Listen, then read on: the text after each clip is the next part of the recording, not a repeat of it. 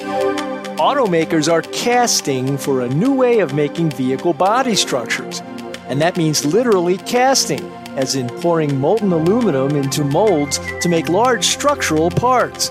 The traditional way of making car and truck bodies is fabricating steel or aluminum sheet, tubes, and channels using stamping, welding, and bonding.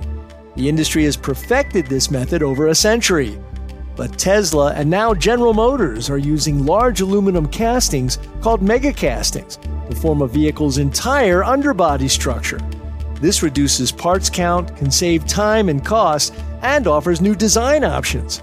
GM's first use of megacastings will debut in Cadillac's super luxury Celestiq, due in 2025.